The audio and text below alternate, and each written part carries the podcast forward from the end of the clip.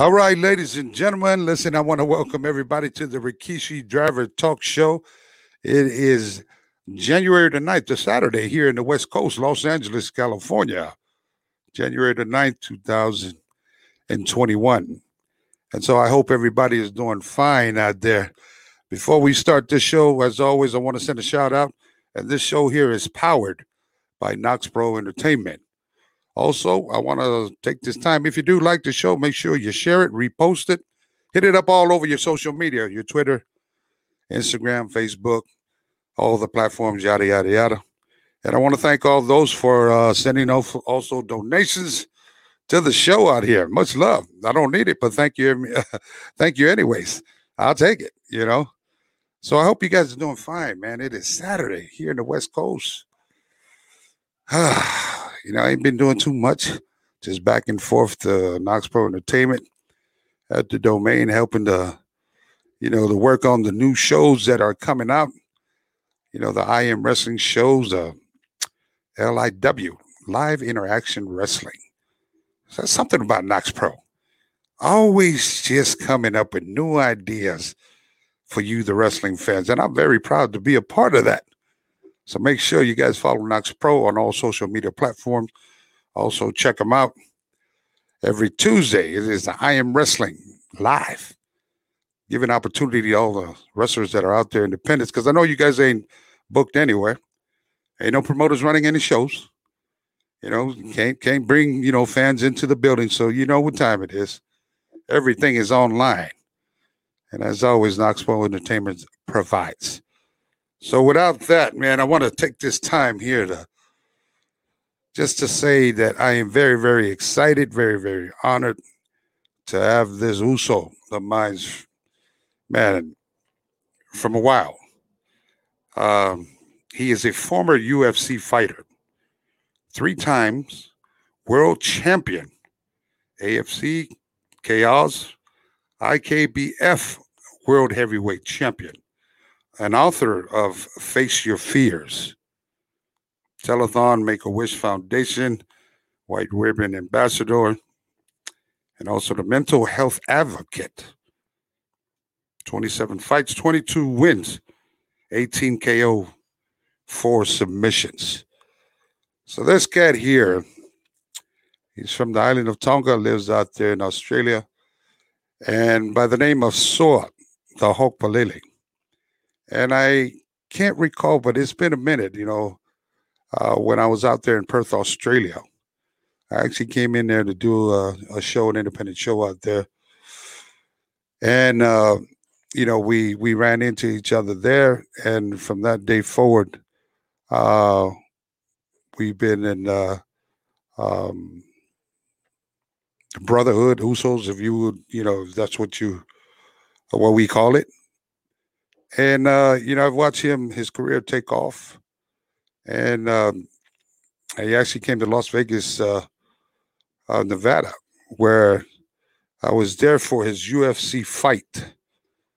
And man, let me tell you, man, I was so I don't know who was more excited. It was he was excited or I was excited just because, you know, I was there to be able to be a part of, you know, a Polynesian Uso, a Toko Usos you know, uh, debut, I believe, in the UFC. And so I, I can't say enough that, you know, I want to uh, take this time to kind of catch up with Soa uh, to see what he's been up to, you know, the past, the present, and now the future, and uh, to see what he's been up to. And so, ladies and gentlemen, I give to you my friend, my Uso, Soa the Hulk Palelei. the blue corner, a mixed martial artist, holding a professional record, 19 wins, three losses. He stands 6 feet 4 inches tall, weighing in at 264 pounds. Fighting out of Perth, Western Australia, Australia, Soa the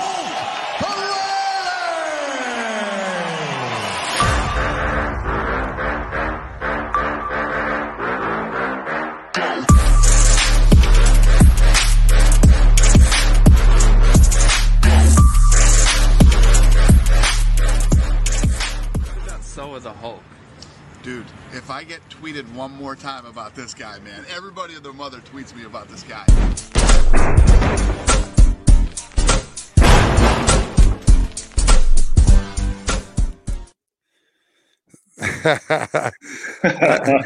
wow. Boy, I guess everybody was tweeting Dana White about you, huh? yeah, everyone was trying to make noise to get me back into the uh, into the UFC, but uh, um, but it's uh, man, it's good to be on here also, and uh, man, I've missed you so much, even though we've we've been keeping in contact um, here and that, uh, but uh, it's been a long time, it's been a long time before we need to get hit some buffets together soon.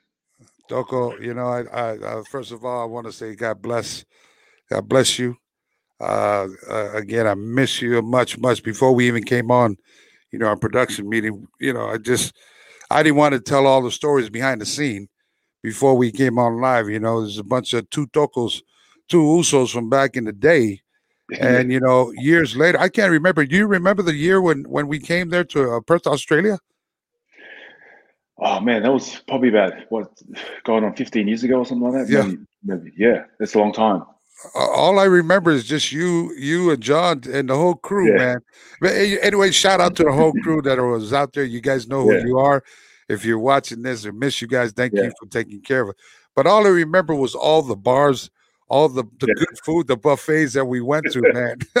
I know when we were there, we probably left when we put on an extra 50 pounds. oh, it was man. It's uh, and because my mate and I was brought up with John, John Leilua. We were brought up together as as uh, going through school and stuff, and uh, and his whole thing was, man, I can't believe Rikishi's here, and and just being around you guys was a, a dream come true for him because because um, he's you know you know born and bred you know Samoan and, and uh, he you know loves his heritage and that and to be around you guys was like a you know was a kind of a dream dream for, for him. But uh, you know, not knowing myself as well, but because uh, I've followed yourself and, and and you know the whole just everything you've you've done throughout your, your career. So massive, we're huge fan, huge yeah. fan, and what you've done to the Polynesian and how you've you know um, inspired a lot of Polynesians um, to to you know to make it. You know, um, it's you could be you could you know you could be anything that you want to do. And uh, if you want to make it to the WWE and, and be the world champ, you can. If you want to, whatever you want to do in life, you can you can do it. And uh, and you've stepped up, and amongst other other you know Polynesians, stepped up in the WWE as well. So, well, thank you for that. Uh, listen, you know, it's a team effort. You know, it's how we're all raised yeah. up. You know, that's a part of the Polynesian. It can be Samoan, Tongan, Fiji, you know, you yeah, name it. But you know, we're all, uh, uh, you know, we all come from the same culture, and yeah. I, I, believe that you know, you know, it, it starts within you know your culture, and and then as we go on, we're a bunch of crazy, we're a bunch of crazy island boys that we come yeah. into this world of fighting, world of professional wrestling, yeah. and once we see that opportunity, it's it's it's it's it's a go for us. You you don't miss yeah. that opportunity. And the one thing about I, I want to say this, the one thing about Polynesians in general, we don't give a damn. We we ain't we ain't scared of nothing.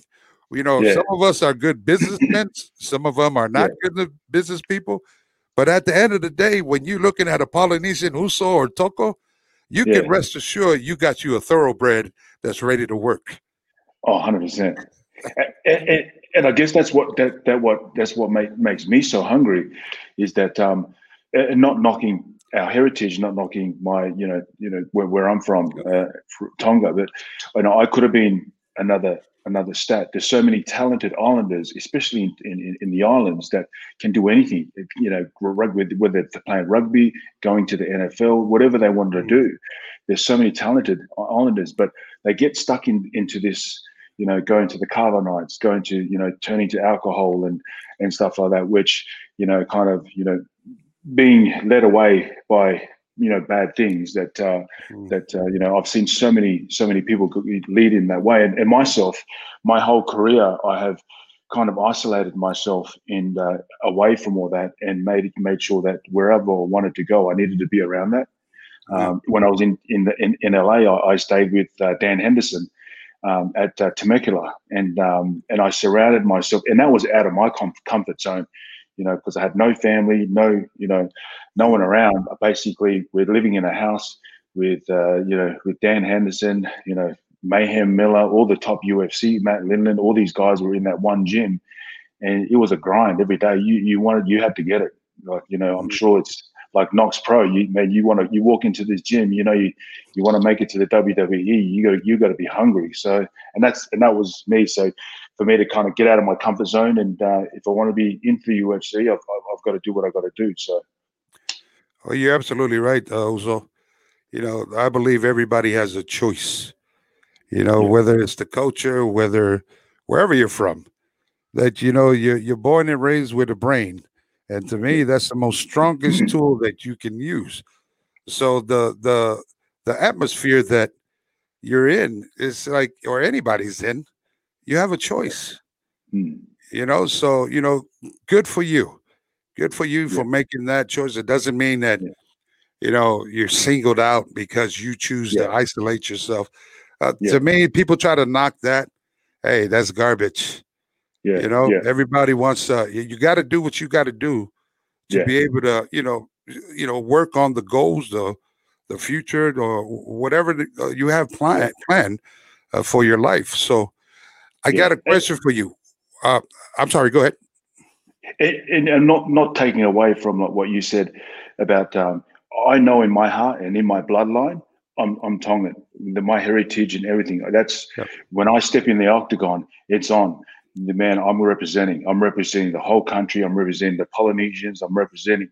I'm leading leading the way. Like you know, with with what I want to do. So um, in my heart, but what I needed to do to to be at that level, I needed to kind of sacrifice to to to take myself out of the comfort zone, to be at these camps where these guys are going to ground on you, go grind on you. They're gonna they're gonna yeah. you know they're gonna be on you. And I remember the first time I rocked up to Temecula, um, Dan uh, Dan uh, Ryan Parsons picked me up from the airport, and I was quite heavy, and uh, he didn't he didn't realize how quite heavy I was. So I, I was overweight, and uh, and I thought to myself, I've given him ten minutes. If he doesn't rock up in the next ten minutes, I'm hopping on a plane going back to Australia. Mm. And then he walked around the corner, and, and a guy named King Mo, uh, Mo Lawal. Yeah. So he's uh, he he uh, uh, he was there, and he he picked me up. and He goes, "Damn, you're huge." And uh, so we end up Polynesian. yeah, we, we end up uh, making our way back to Temecula, and uh, I thought to myself, "Damn, if uh, we'll, we'll, see how it goes." But it, it, was it was a good learning experience because every day was a grind. I was coming back to to to the house, and I was thinking, "Man, I was shaking my head and going crawling in the bed." But it was mm. good because because it said, "Man, if I want to be at this level, I need to." I need to grind. I need to hustle. So, and uh, and I did. So so let's take it back there. That we're talking about, you know, the grind and the hustle. So, can you explain to my listeners, uh, the listeners here, what what made you like, okay, I'm going to jump into this fighting game? How did that come about? Um, I I boxed as a kid, and uh, just to stay out of trouble, and uh, well, that that didn't work. But I then I eventually got into um, uh, you know, I started doing wrestling and freestyle and, and, and Greco wrestling, and uh, mm. from there went into Brazilian Jiu Jitsu. Um, and then I, I was training with a training partner of mine, a guy named Javi Heskey, and he was only 90 kilos and I was 120. And he mm. kept choking me out and armbarring me. I thought to myself, hang on a minute, I need to learn something here. So um, I kind of fell in love with this whole jiu-jitsu. And that was at the time where UFC wasn't even huge. Um, and it was, uh, so I started you know, you know, the art. I started, you know, learning it. Back then, there was no YouTube. There was no. Uh, it was basic the VHS cassettes that you'd get. Um, I would order them from uh, from the US, and I used to get these VHS, and I used to put them in, press rewind, and play, wow. and watch them. You know, kind of so many times, and just learning the techniques, and uh, and then I just kind of you know started doing it. From there, I, I thought I'll just have my first fight. But uh, I, I think um, the love of competing um, was, you know, because I played rugby, uh, you know, as a Polynesian kid that you, you know grow up, in, you know, you grow up on the islands, um, but uh, that didn't get uh, help me in a way of what I needed to do because I was dealing with a lot of uh, mental health problems throughout my career, you know, as well. So uh, um, when I was dealing through, you know, depression, anxiety, and uh, and suicide. So, and I think when I talk about the UFC, it has helped me in a way um, through uh, through you know uh, the, the, hard times that I was going through.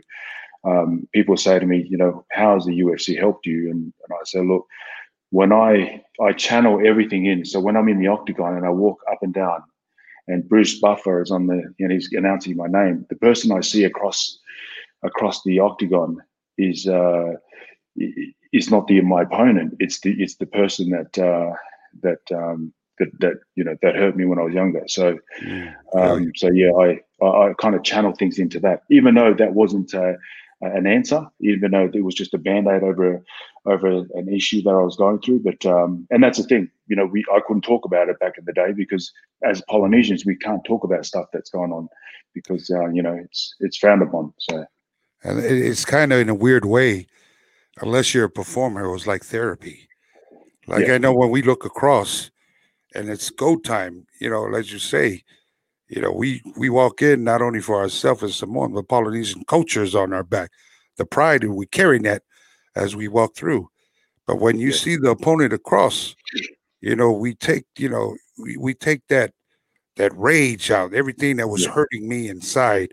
I'm sorry, my friend, but you're the one that's gonna pay for it tonight. Yeah, yeah, yeah.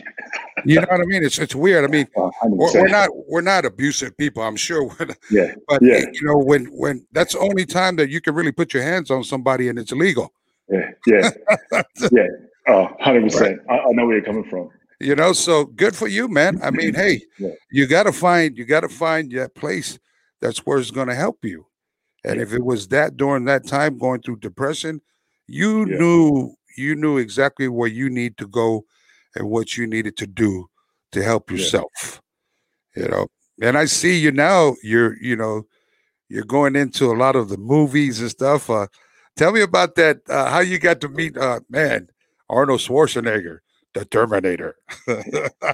well, we, we were basically at a, uh, a, a um, he was doing a keynote talk in Sydney, and uh-huh. um, and they uh, and I was doing a, a presentation on mental health and um, he was I was in the green room and uh, and we were like kind of you know saying hello and, and they said man listen you got to come over to to to my house. And I thought oh man are you serious? Because I do a lot of stuff for for, for kids at, at, mm. at, schools and stuff. I do a lot of mental health presentations and uh, at um, at schools and, uh, and also you know, with uh, we've got a thing called Strong Minds Strong Minds. Um, it's a uh, a, a, presentation that we do program that we roll into uh, mining and and uh, not only that into you know corporate and that as well. So just educating people on on reaching out, educating people on how to have that conversation, educating people on on who how to reach out. Um, mm. because there's a lot of people, especially men, you know, there's more suicide in men than women. Why? Because you know men can't can't talk about their problems, but right. there's also suicide in women as well. But uh, women can have a coffee, sit down, have a chat. A lot of guys, you know, find it hard to have that conversation, and that stems from uh, from people you know can't they you know you say some hey listen I'm, I'm, you know struggling today. All of a sudden they turn around and say mate toughen up.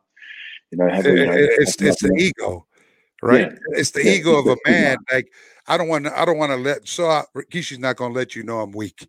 So therefore yeah. even though I know you I, I, don't feel comfortable telling anybody my personal problems.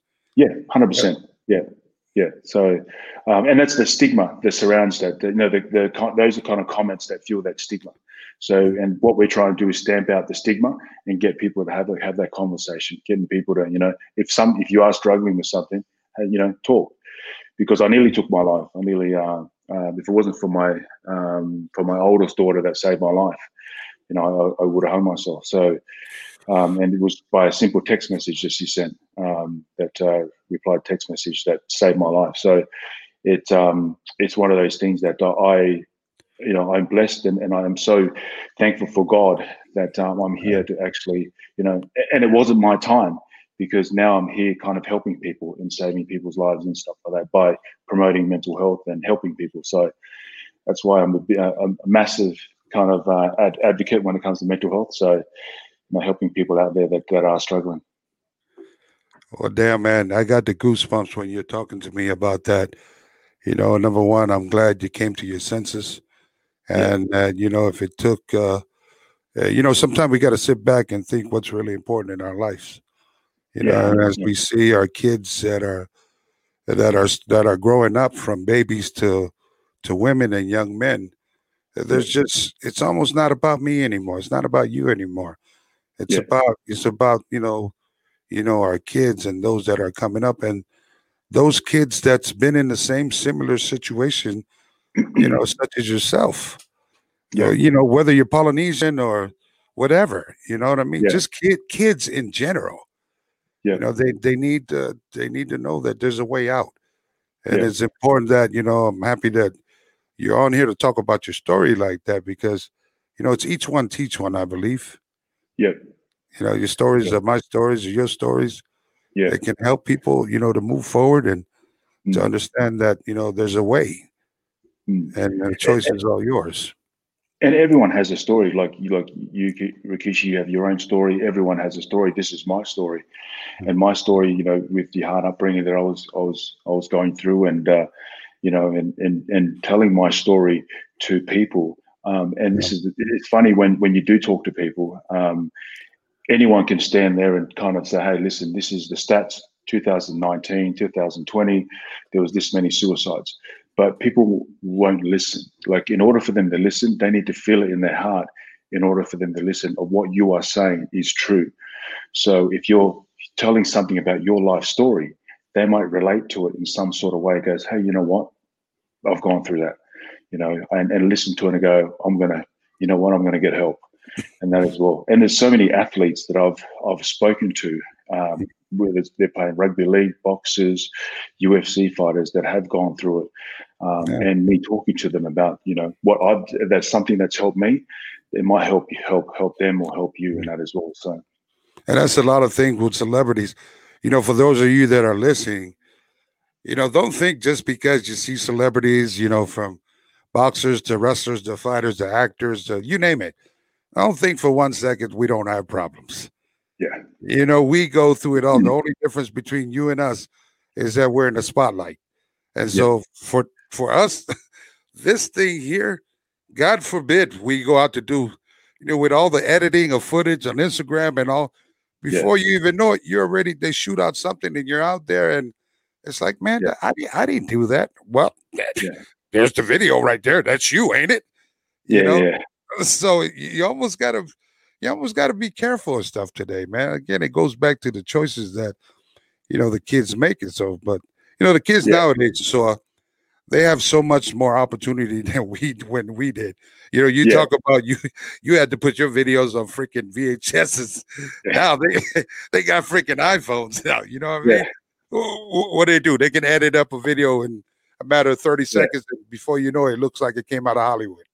yeah. Oh, it, it, it's it's it's crazy how this how the whole phone and, and how things have in, involved back in the day um, to to what it is now because um, you know I did I didn't even know what TikTok was until I've banned my son not to hop on any social media.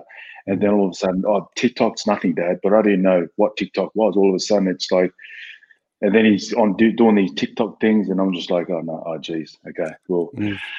but uh, it's it's crazy how things are, and and there's so much, uh, not only you know hate, but you know bullying and stuff like that that are on, and that's something that I talk to these kids about about uh, you know social media about bullying and and and, and stuff, and and how it can you know help someone, and that stigma surrounds that that their social media as well, because people Mhm. put pictures up and they think, hey, listen, you know, can you uh, change my foot, my, my my picture, maybe bring in my sides a little bit, you know, put some abs on, you know, but uh, and it's, it's, it's those things. I think it's um, yeah, it's a dangerous tool, that's for sure. what is it the advice you would give the the Soa uh the Hulk Lily fans out there that are listening as far Um, as social media and what you what you've learned coming up through your journey I don't really watch for now. I don't even know what to believe Yeah. because in the Yeah. last kind of couple of years, so I just I just stay off uh, main you know mainstream uh, media. I just don't even listen to anything apart from you know what, just believe in God, have faith in God, because at the end of the day, um, you know God will get through you, get get get through this. You know, we'll all get through this, and uh, um, whatever is is right, whatever, whatever is wrong, you know. Um, but uh, there are we are in testing times. I, I'm sure, like uh, you know, I seen your video uh, the other day with uh, you talking about uh, things and um, how emotional it was uh, because it's, uh, geez, it, I've, I've, had I've had anxiety um, thinking about it. You know, kind of mm. thinking about what's going on in this world. You know, it's it's uh, it's crazy. You know, are we are we going to be safe? You know, are you know what's happening tomorrow? You know, we're on lockdowns in, in, in Australia. So in where I am now, Perth, where these guys uh, came, we're we've locked out to the whole of, of the rest of Australia. So um, we can still eat and and we're mm. in our hub that we are in, in restaurants and stuff, but the rest of the country are all in lockdown. So it's uh, it's sad how things have gone. You know, people losing their businesses. I've had friends lost their gyms and that as well um, because they're in lockdown. So it's crazy. It's the signs of time. Yeah. It's the wheel that turns with the new era and the new year that comes through. What holds for the future? Yeah. You know, and when yeah. we, uh, you know, I just, my thing is, you know, if I wake up every day, my eyes open, and I'm able to breathe another day, I've yeah. already won. Whatever yeah. I have ahead of me for that 24 hours or the time that I'm breathing, then so be it. You know, mm-hmm. so yeah. I kind of put that video out there just because it was something that was bothering me. And I wanted to share my thoughts out there like, what if? What if it was us? You know, but, you know, I'm glad it wasn't. And I know damn well, you know, coming from a Polynesian family, if, if my ass was up there on the white steps, my family would have whooped my ass before I got up there. Like yeah. they'd be pissed off. Number one, why did you spend the money for the ticket for your ass to get up there when you know yeah. damn well we don't have the money for your ass to buy a plane ticket? Yeah. so that's the culture. That's the Polynesian culture.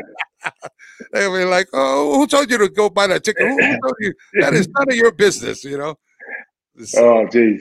God is oh. good, man. You know, God is good. You know, years later, fast forward, here me and you are, we're getting this yeah. chance to chop it up and so forth. And I'm just so happy yeah. to see you, and uh, I'm so happy to hear your voice. You know, yeah. to be able to oh. fellowship. You know, it's uh, it's crazy when when when I first met you. I I, I met you in uh, in Melbourne when uh, um, I think at that time was WWF at, at the time.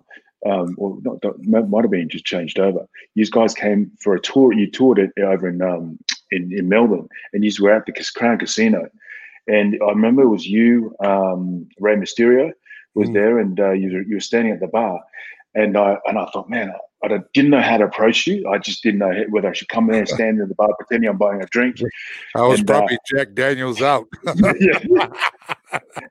and then uh, and then I, I, came I came up to the bar pretending I was buying a drink, and I looked at you wouldn't even know probably remember. And I looked at your head, hey, what's up, what's up? And then you you looked at me, and then you went and just nod your head, and then uh, and then moved. Then you walked off with the, with the with the guys, and I thought, man, damn. He said hello, what's up? and, then, yeah. the guys came. They, I went back to the guys that were, I was with. He goes, oh, what what did, what did Rikishi say? And I said, oh yeah. He said, what's up, Wolves? You know, catch up later. I was like, yeah, man. I was like, really? He said that? well, it, it depended. It depended on the time that you caught me, because yeah. if it was freaking after hours after the show. Oh, you know, you know, once we once the show is done, it's already, yeah. you know, a 12 pack, 24 yeah. pack of beer. And then I'm headed to the bar to get me a shot of Jack and listen to some music. And then the oh. rest, the rest is history. But I'm I'm like there just, you know, with aches and pains of the night. You know what I mean? It was like uh, two o'clock in the morning. It was we like, yeah. Okay, four o'clock in the morning. Okay. So my, my body was there, but my mind wasn't. you know, you, you know what it feels like after you perform. Yeah it's like, you know, yeah. we're hurt, man. You know what I mean? We're all in that zone. Like, damn, I messed up my vertebrae tonight. I, yeah. I hurt my shoulder. And so you're gonna deal, you're gonna turn to the next thing here, you know, during our yeah. time was Jack Daniels and you know, Jack Daniels and Coke and beer. I mean, we we say, you know, we didn't have prescription pills back in the day. Yeah. We didn't have, you know, therapy in the back locker room. It, it was the boys taking care of the boys. And so, you know, for us, that Jack Daniels, man, BSK back in the day. That's all. Everybody had a yeah. bottle of Jack. And once right. and you couldn't touch none of my Jack. If you finish your bottle of Jack, you can't have none of mine. so speaking of Jack Daniels, my mate, John John Lailua, mate, he drinks like a fish. Oh And, uh, Lord. he drinks that. Yeah, we were when we were um when we came to meet you at the airport, and I said, John, come with me, and uh, like you know, for people that are listening, John John Lowe, he's a uh, Samoan, but he, mate, we've been brought up since uh, as as a kid. You know, going through high school, and you know, we've hung out together to the to the state where we were in my room one time, and he brought his new speakers over, and it was he got it for a birthday present, and his speakers brought it over. We playing music, and we put it up loud. I didn't hear my mum go off and tell she was going, turn that music down. But I, I didn't hear it. And then we were playing it loud. And, and we'll go, man, John, this, this speakers are awesome. My mum come through the door. She kicked, you know, push kicked the door, come through the door, and she booted my uh, my, uh, my my my mate John's uh, uh, stereo, new stereo system, put a hole in it, and John looked at the stereo system and going, oh, like literally like shocked that uh, my mum's just put her foot through the stereo system, and it's like to this day he goes, man, you still owe me a stereo system. But I said, well, why didn't you say something to my mum? He goes, are you serious, man? Why didn't you say something?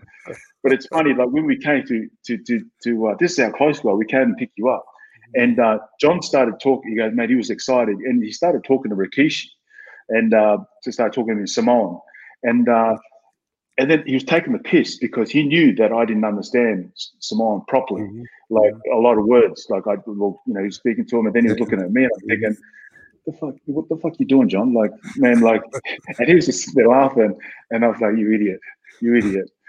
But uh, man, it was funny because he was excited that day. He said, "Man, let's go, let's go. We're gonna go." And I said, "Mate, don't get in yet." So Yeah, I Oh, miss was- John, man. Well, you know, he's smart enough to know in Polynesian women, you damn Yeah. sure don't talk back to that, man. Yeah. Had he said anything to your mom, I'm sure he would have got the Haku don- Tongan Yeah. death grip. it is his best time that he's had when he came to Italy. Yeah, he goes, mate. It was the uh, and hung out with these guys.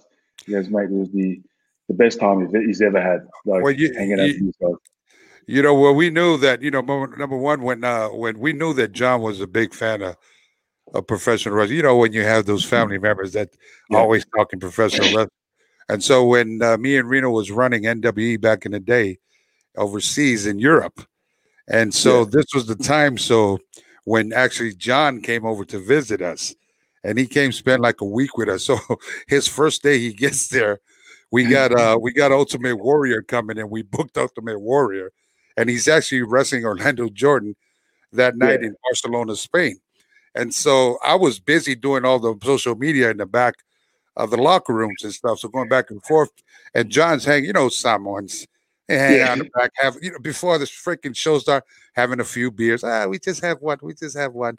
One turns Yeah. into two, two turns into three. And next thing you know, the more they drink, you can tell Polynesian, they get louder and louder Yeah, you know, yeah. when, you- when you're drinking, right? So I'm going back and forth, and I, I I see him in Reno in the locker room, and TK's back over there. And getting kind of louder. The Bluetooth speakers going. They got Polynesian island reggae jamming. You know, good Yeah. vibe. And all of a sudden, I come out and I'm watching the Ultimate Warrior match after with uh, with uh, Orlando Jordan in there, and I see John in the ring. yeah. And I look at Reno. I said, "What the hell's John doing in there?" He said, "We didn't have a security guard, so I threw John in there." And so John and John got in there, and he took uh, Ultimate Warrior clothesline him one time, clothesline him, and and John took bumps. Uso, John took bumps as if he's been training for a long time. You know, and, and- and he was so I, I was freaked out, but then I was more so like happy for him Yeah. because I know like Dan, he's going to remember this for the rest of his. I mean, where do you get to jump in the ring with the Ultimate Warrior in front of thirty thousand people? Oh, and you're crazy. bump. So Ultimate Warrior, you shaking. There was this one spot. He's shaking the ropes that you know that old iconic shake, and he turns around. I think at one time he go to hit John, and John didn't take a bump. I was like, oh shit. I hope he don't miss the finish. And freaking bump, and, and, John started bumping left and right, and I came. I was looking at Reno. I said, "Man, you're an Oh, shit. asshole, man. You're Reno. said, "Yeah, good for him, man." But yeah, ever Oh. since then, also, you know, way before that, and then when that happened, he's always, you know, we're always talking about, joking to each other about that. Every now and then, he messages on, on, you know, he'll contact us, and it's just so good to, you know, to go down memory lane, and we're here to be able to talk about it. You know. Yeah, oh, it's some good times, some crazy times, and then uh, obviously with COVID happening, and we can't cross borders, or we can't, you know, fly over to the US. But uh, hopefully, when things go get back to normal, we can do that, and uh, be, be awesome to kind of catch up again and and, uh, and eat a buffet you know, sit at the buffet table and and, and, and smash well, that. Sure, you, you you don't look like you've been hitting any buffets, man. You look like in tip top shape. How's your workout been? Now, like, are you still like you go and just you know still spar and stuff like that? What, what yeah. what's your routine? So I still I still train as normal. So I was still not as as hard as what I used to two to three times a day, but I would train, you know, every day. Um, whether whether a lot of it's a lot of the CrossFit stuff, um, a lot of mm. Olympic lifts and, and stuff like that. Um, hit hit HIIT workouts. So I'd still do, do that, but um, oh. and still get into that that kind of uh, movement just to kind of get me moving. And, and I'll still spar, I'll still wrestle, and that as well. So I still I still love my wrestling, my um, jiu-jitsu and, and Greco and freestyle wrestling. So the body's is not adapting to what it used to, used to be. I mean, the mind wants to go, but the body yeah. is slowly trying to get there. the knees, the back, and um, you, know, you're, starting neck, to, you're starting to feel like the.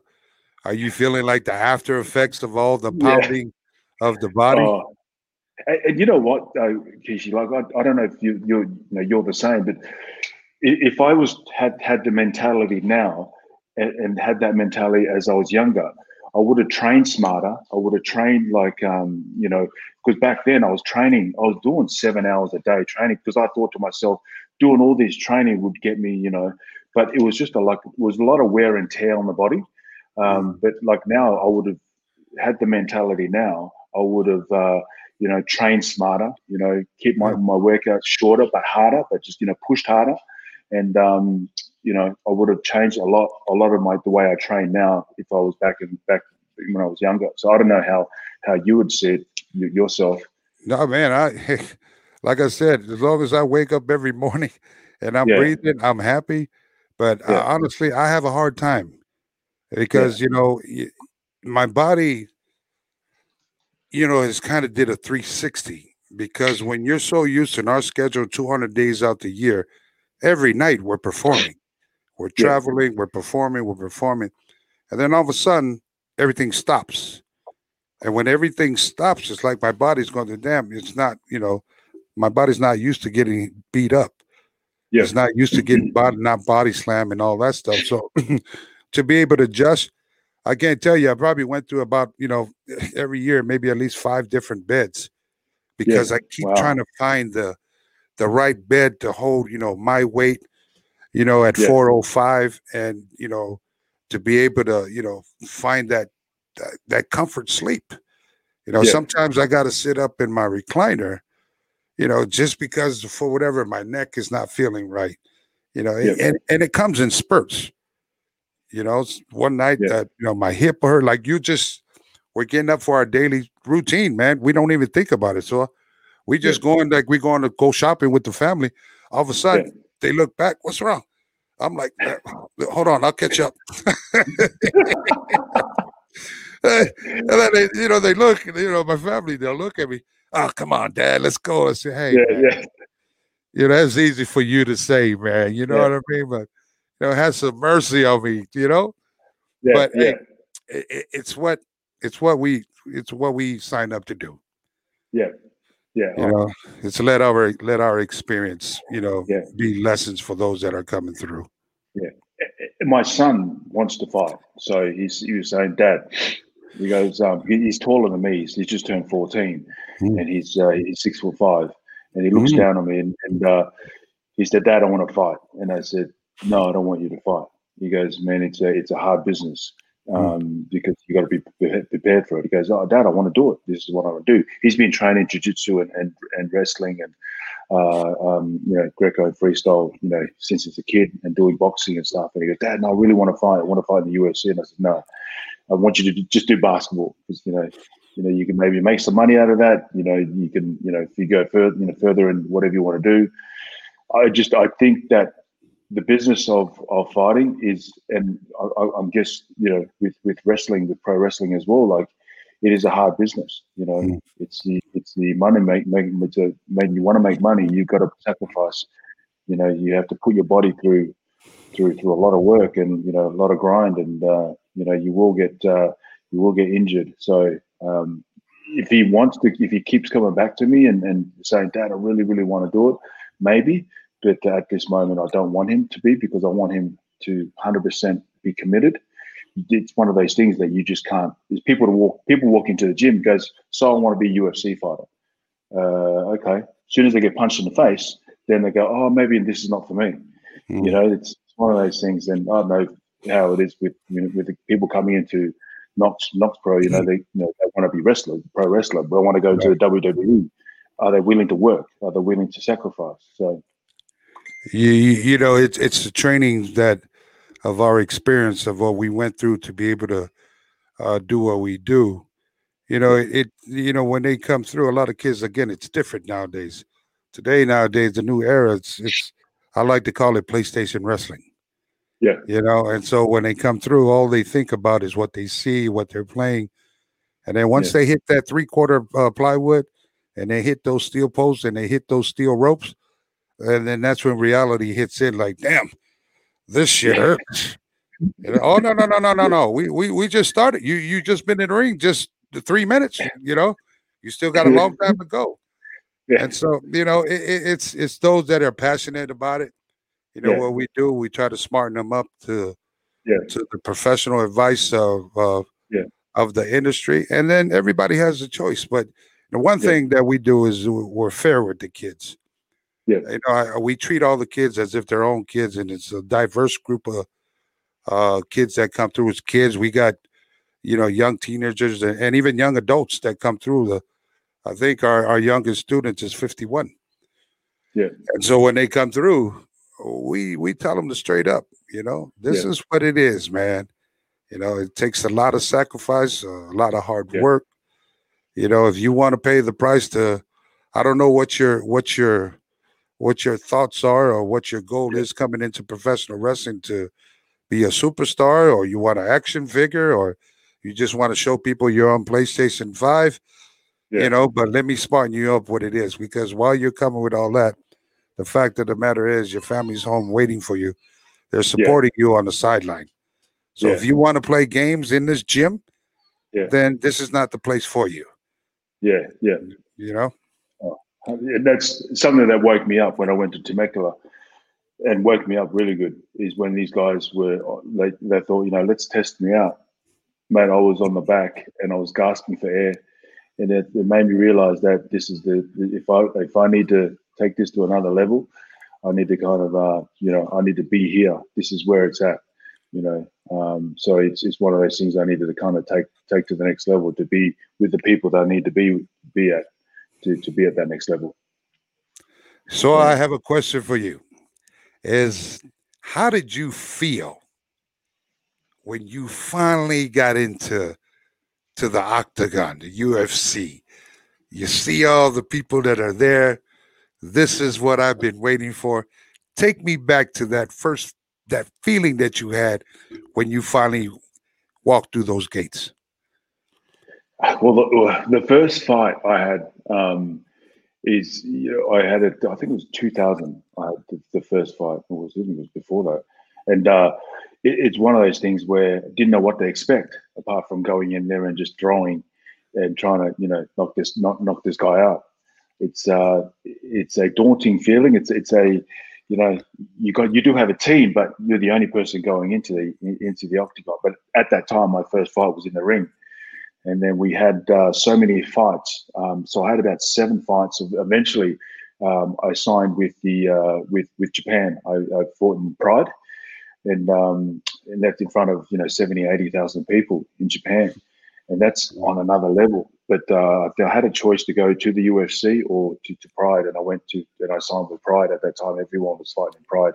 Mark Hunt was fighting in Pride. Everyone, and uh, it's it was to, to walk out in front of you know so many screaming Japanese. It's it's crazy because they love that sport. They love the sport, and they respect the sport of that as well. And at that time, people didn't weren't educated on you know mixed martial arts because they thought rolling around on the ground they thought they'd just hug it. and um, until people actually trained it, people actually started to educate themselves of what you know jiu-jitsu was and, and that. So, so it has come a long way. Um, my first fight in the UFC, I, I signed signed with UFC in 2007. I was fighting a guy named Eddie Sanchez, and that was the, the time that where we met we met you in 2007. Probably the worst fight of my career, the worst fight. I signed a four fight deal with the UFC, uh, mm. Dana White, and, and it was awesome. You know, so you know, it could be the next big thing coming up.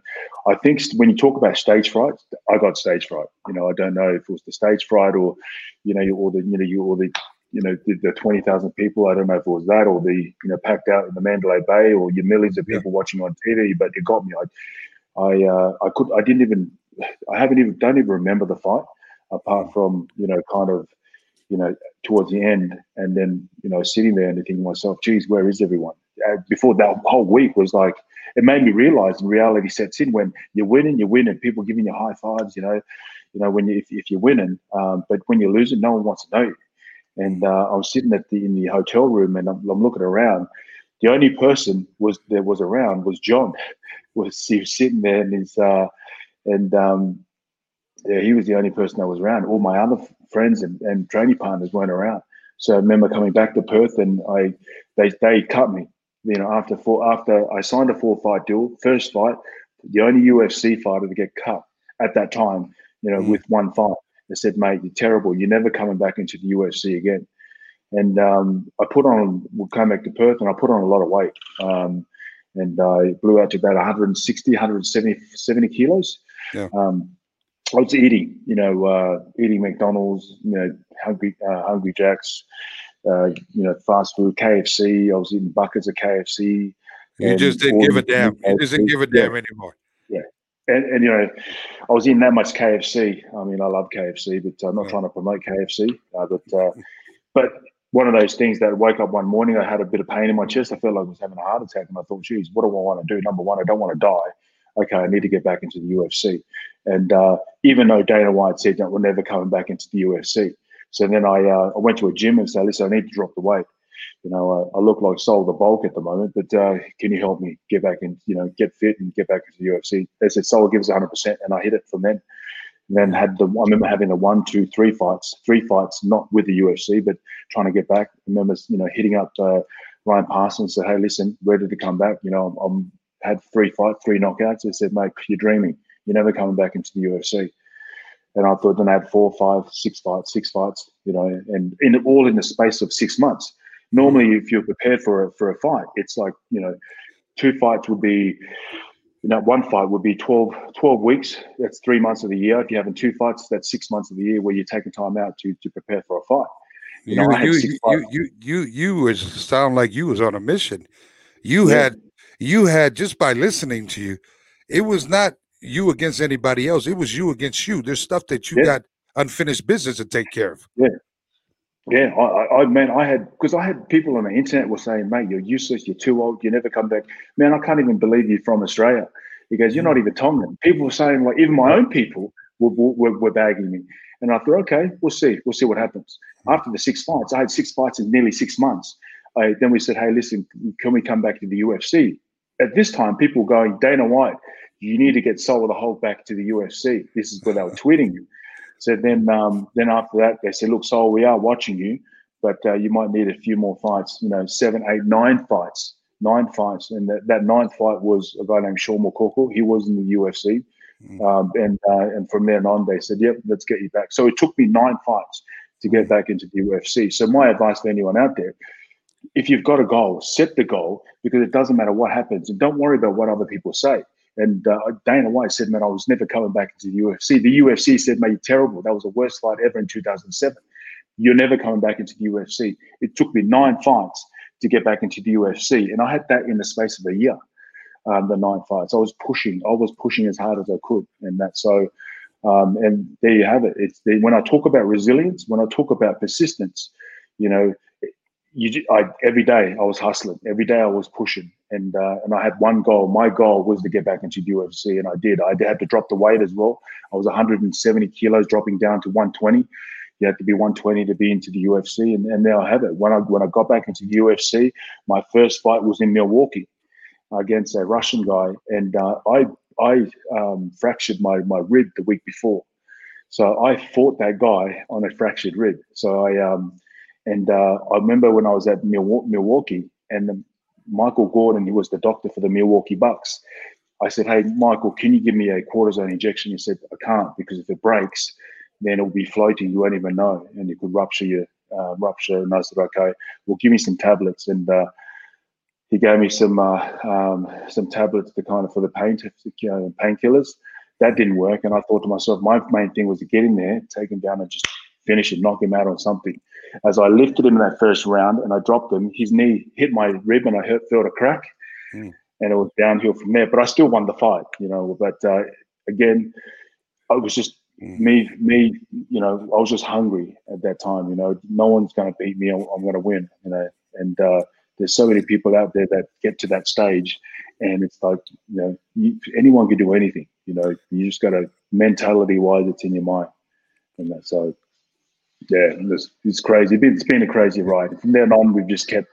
And then I had another fight in that as well, and uh, you know, with that was Pat Barry and a few other fights, and with against uh, Walt Harris, and uh, and people still doubted me, and uh, when I still went out there and and uh, and knocked some teeth out. So it's you know, I was still hustling. So you yeah. know, just hearing your story, I have nothing but respect. I can hear the you know the warrior inside of you you know of who you are and what you've become.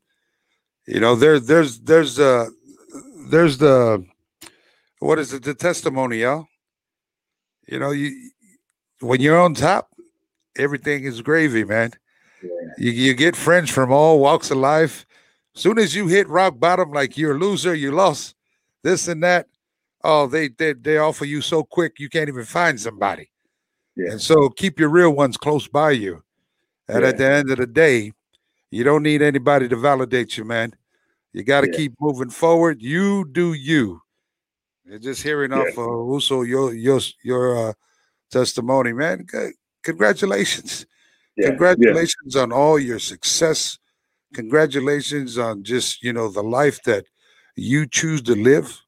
Congratulations of the man that you become, the role model that you've become for our Polynesian people and just in the fighting game in general. I can't tell you so much how proud of you. As for me, you know, tomorrow's not promised for me, not promised for none of one else. And it's one thing that I can say to you is that I am so proud of you and continue the journey, my friend. You know, somewhere down the line, you know, God has his purpose, you know, in Polynesian, you know, we're a lot in faith and a lot in God you know, and we understand where we come from. And make no mistake about, we love our culture. We do love our culture. We understand where we come from, but it's the inner strength of the the person that you know the choice he makes to be able to drive you to the path that you want to be able to do in life. Because at the end of the day, you know your parents will be gone. You know everybody dies. I get that, man. I experienced that this last uh, October with my father through yeah. the COVID. And as uh, you know, a 55 and still alive year old man, I'm like this now, man. I never thought my parents were going to be gone. You know, but it's through the teachings that you know uh, that your loved ones, and it doesn't have to be your parents. It could be your closest friend, or not mm-hmm. everybody has good relationships with their parents, or their families, or their culture. Uh, so you have to find that person that is 100% real to you and has nothing but support, don't want nothing from you, but they just want to see you win. Yeah. Those are your real ones that keep beside you. Yeah. And it's family. Families at the end of the day, it's, it's uh, families, family uh, the ones that are going to be there. You know, that uh, when I say time, uh, time is so important when, when I talk about time because I'll never get back the time that I miss with my girls growing up. You know, I remember what my mum said to me before she passed away uh, for, for diabetes. She said, she used to say to me, Soa, she used to go, son, fame and money will mean nothing when I'm gone. Amen. I used to laugh. I said, yeah, whatever, mum. Yeah, okay. And I used to laugh, get back on my phone.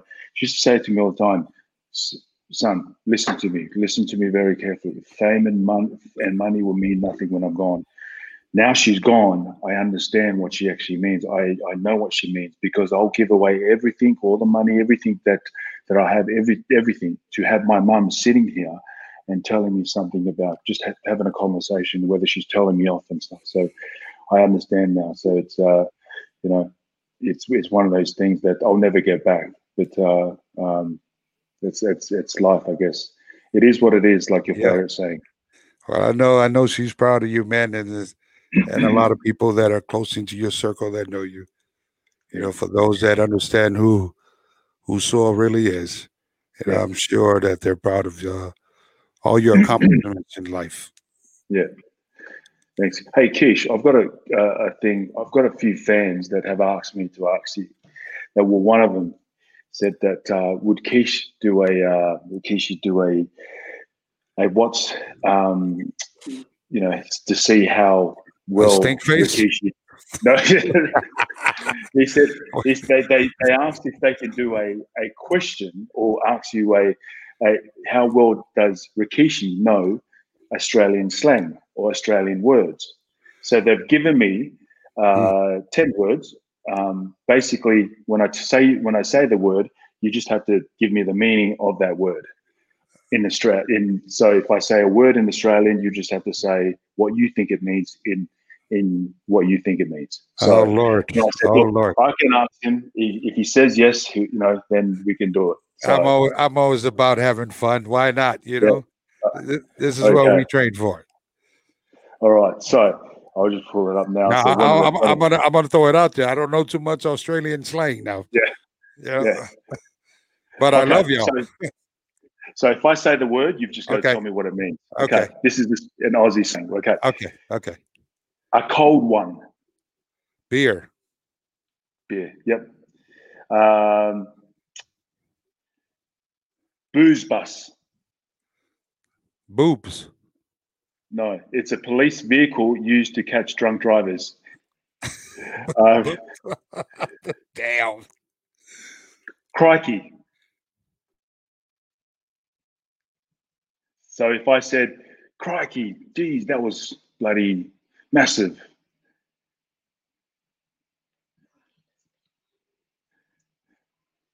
It's a it's an expression of surprise.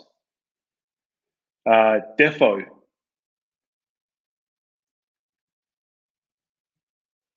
Yep. Uh, it means definitely. Sir, Yeah, I believe so- your mic's on mute at this moment, Rikishi. All right, Justin. One, you see what happened? You hit me with those Australian, Australian. uh, so you heard the first ones? Did Yeah. you hear the? Okay. Yep. Okay, so uh, all right, so here's a good one. Um, servo. Servo. Yeah. Man, that sounds like an ice cream. Yeah, it's the uh, service station, like a garage, like you get petrol. Servo, boy. I need a lot of lessons, man. all right, we've got we've Oh, got uh, four, four more, four more. Here we go. S- s- s- snag. I like a snack. Uh, snag, a, Let me touch. Let me grab. Oh, salt. a sausage. Sausage. A snag is a sausage. Yeah, so we call it sausage. We call it hot dog. All right. um, okay. Uh, three more. Stoked. Like I'm pumped up. Yes, like happy. Yep, happy. Very good. Very I, good. I got that one good. Yeah. Um, okay, so uh, Mozzie, Ooh, that just sounds mosey, like nasty. that's uh, um, so that's a mosquito. Oh, mosquito. Mosey. Wow. Mosey is mosquito. Okay, here we go. Uh, two more. Thong. oh, Rikishi. The thong, the thong. yeah, The thong's actually- underwear, underwear, underwear. So the flong. This is what a, a thong Oh is. my goodness. All right, one more. Um, uh, Billabong. Billabong. Wow. That Billabong. That just, that just sounds like sounds like testicles. Yeah. It's actually Here's my billabongs. so it's actually a pond in a dry riverbed. A pond? Yeah, it's like it's a pond. So it's a billabong. So we call it, mate. Uh, gonna go have a few drinks down at the billabong. So it's like a you know, a, a pond, and it's a. So I think you need to Wow. work on your, your Australian slang, Rikishi. Yeah, I, think I think uh, I'm sorry, Australia. You guys can. I think I got a F for today. Yeah. wow, man. Well, but listen, Yeah. man. Thank you so much for coming on, my brother. Uh, much love to all Australia, the city of Perth, and you know, Ofatu, Itonga, all the cultures, our people out there in the Polynesian. Any last words that we can talk about before we go off the air, my friend? Mate, just thanks, uh, Rikishi, mate. I love you. I love the boys. Um, you know, Black Pearl, Gangrel, all the all the all the crew, um, and uh, you know, and also to the Usos, and uh, you know, um, just, mate, it's it's been a, a pleasure to be on here. And uh, at the end of the day, um, mate, I cannot wait to see you guys. You know, we'll hop over there soon. But uh, anyone out there, uh, reach out. You know, if you're going through any struggles, um, there are support services out there, and reach out. There's Lifeline and, and stuff. So have that conversation. But thanks, Kishi, for having me on. Love you, brother, and we'll. Uh, I guess we'll talk to you soon. Ofatu. Thank you, my brother. Wow. Well, there you have it, fans. You know, listen, you know, uh, this one I had to go beyond the time limit uh, to be able to catch up with this also uh, Soa the Hulk. As you guys can hear his story, make sure you guys uh, follow Soa on all his social me- uh, media platform. Um, man, I just can't just say how happy I am to be able to sit down and you know have an hour to talk with Soa and to catch up. You know, as you can hear all our you know testimonies, our stories, his journey of what you know what it is in the industry, be it wrestling or UFC, boxing, MMA, you name it. We all go through hurt and pain just like everybody else. The only difference is is that we are in front of a camera. So I'll be damned if we just trying to live life normal without having anybody point fingers at you. And if they do point fingers at you, oh well. Before I go, I'd like to send a shout out to my Uso uh, Gangrel. Thank you for the T-shirt. There's there, there it is, Gangrel's Wrestling Asylum. Uh, make sure if you guys are out there in the West Coast, out there by Dana Beach, go check out the Uso Gangrel, the Vampire Warrior, Vampire Warrior. All right. Well, this is love and respect for tonight. Uh, each one teach one, and remember, it's free to be kind. Thank you. Have a good night.